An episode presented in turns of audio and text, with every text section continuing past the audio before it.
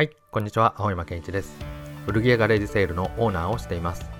世界最大級のオンライン学習プラットフォーム、ユーデミーでオンラインコースの講師もしています。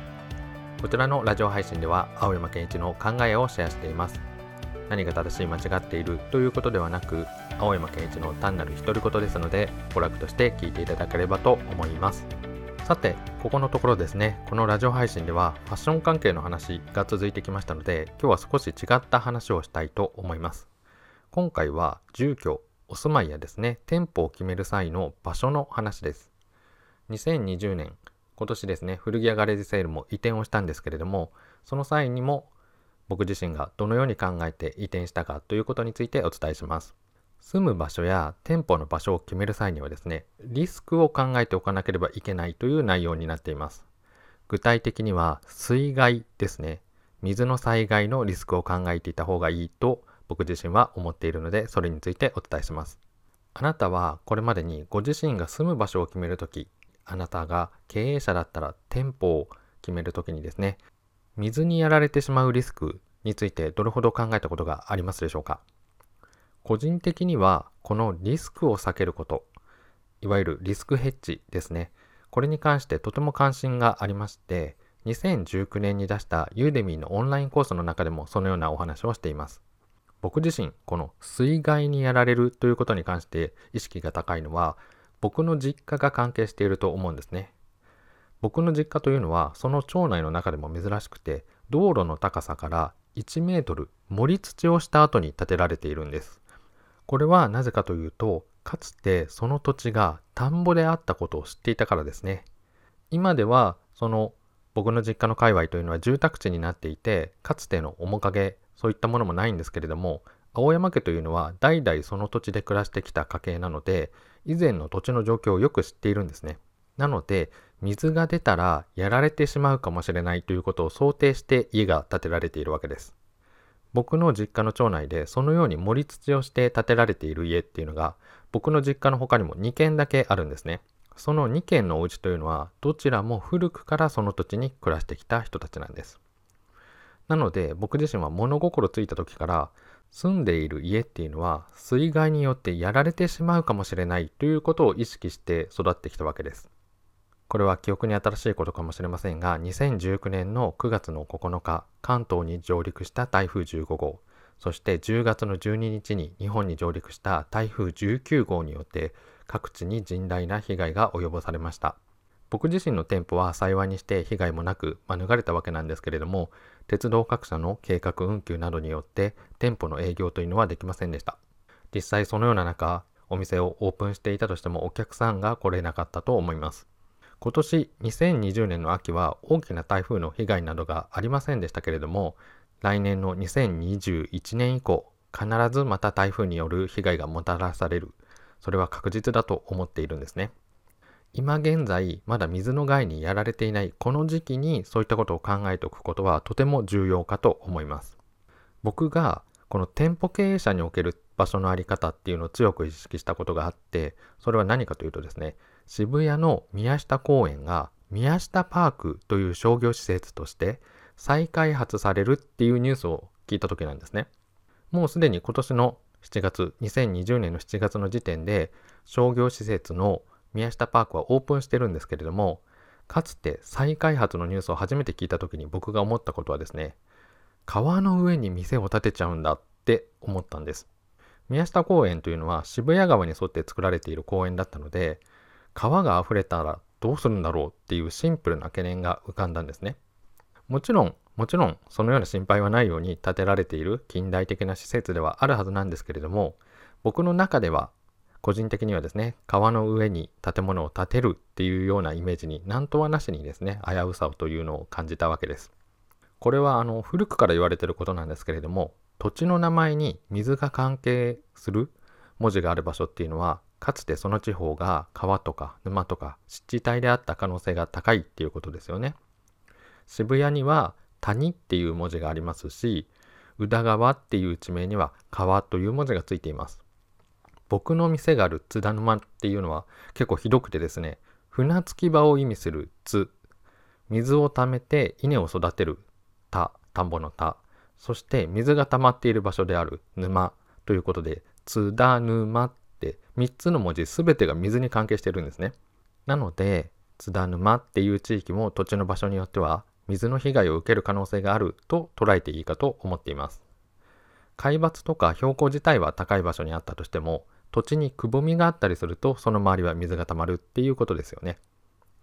このような場所というのは気をつけて考えてみると数多くあって品川とかお茶の水とか千駄ヶ谷とかそもそも東京自体がですね江戸っていう町なわけで江戸東京湾の入り江ってことですよね。なので東京って水に関係する町なんだなって思うわけです。で僕は古着屋なので古着のお店が多く集まっている地域原宿あたりの土地をハザードマップで調べたことがあるんですけれどもあの裏原宿って呼ばれてる地域ありますよね。キャットストリートがあるあたりとかあそこはですね水が出ると10センチから2メートルぐらい水没する可能性があるんです。現在の都市っていうのは川そのものが溢れなくても内水型の氾濫ということで下水道から水が溢れて水害になる可能性っていうのが指摘されていますよね。台風でなかったとしても突発的なゲリラ豪雨でそうなる可能性もあります。そんな時物販の店舗さんであれば30センチぐらいまでの水害であれば商品を高い位置に退避すれば大きな被害にならないかもしれないんですけれども裏原宿あたりとかになってくると地下に店舗を構えていらっしゃるお店さんも少なくないんですよね。たとえ10センチでも20センチでも街が水に沈んだ時地下にお店があるそういった場所はどのような被害になってしまうのか想像もつかないそう思うわけです。それでもまだ商品を動かせるような物販のお店さんとかであればいいと思うんですけれどももう逃げられないのが大きな業務用の機材を置いてあるお店さんですよね。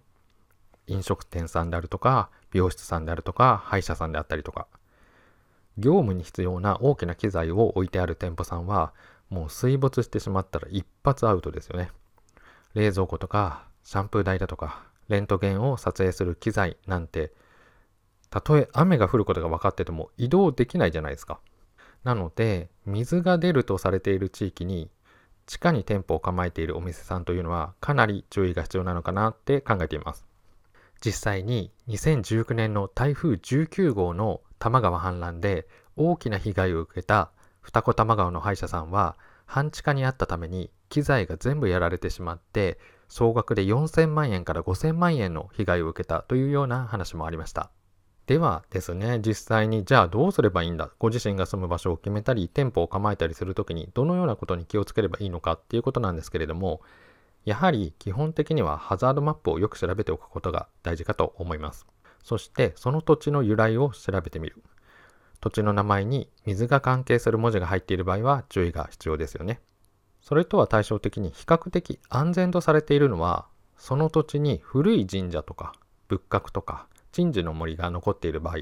です。神様のご加護があるからその土地は守られているっていうこともあるのかもしれないんですけれども冷静に考えてみれば建立から数百年経っている神社や仏閣があること自体その土地が台風や津波川の氾濫そういった自然災害にやられていないっていう証明になりますよね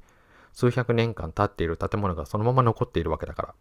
寺の門前町は栄えると古くから言われていますけれどもそれって神様のご加護っていうのもあるかもしれないんですがそれ以前にその土地が自然災害にやられない安全な土地だからっていう理由もあると僕自身は思っています。2019年に内水型の氾濫でタワーマンションがやられてしまった武蔵小杉っていう町がありましたけれどもあそこにはですね何百年と続くような古い神社とかお寺さんが一軒もないんですね。あそこの地域っていうのはもともと工場があったりした土地でそれよりも古くは湿地帯であったみたいなんです。なので古い神社とかないわけですね。で2020年今年はですね大きな水害の被害っていうのが、えー、秋口からあとは台風によってもたらされていない状況なわけなんですけれども2021年以降来年以降再び大きな水害に見舞われる可能性っていうのは日本中どこにでもあると思います。今年2020年のコロナの影響で店舗の移転とかまあ僕も実際店舗移転したわけですけれどもそれ以外にも住居の引っ越しを考えたり実際に行ったりする場合っていうのは少なくないかもしれないですよね。その際には場所を決定する前に必ず一度ハザードマップを確認しておいた方がいいんじゃないかなと僕自身は思います。例えば店舗さんであればどんなに商売がうまくいっていたとしても1回の水害で全てのビジネスを失ってしまうリスクになるかもしれないですよね。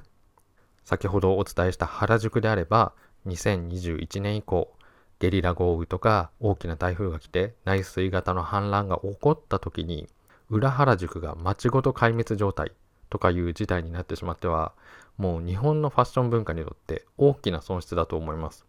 もう日本だけではないかもしれないですね。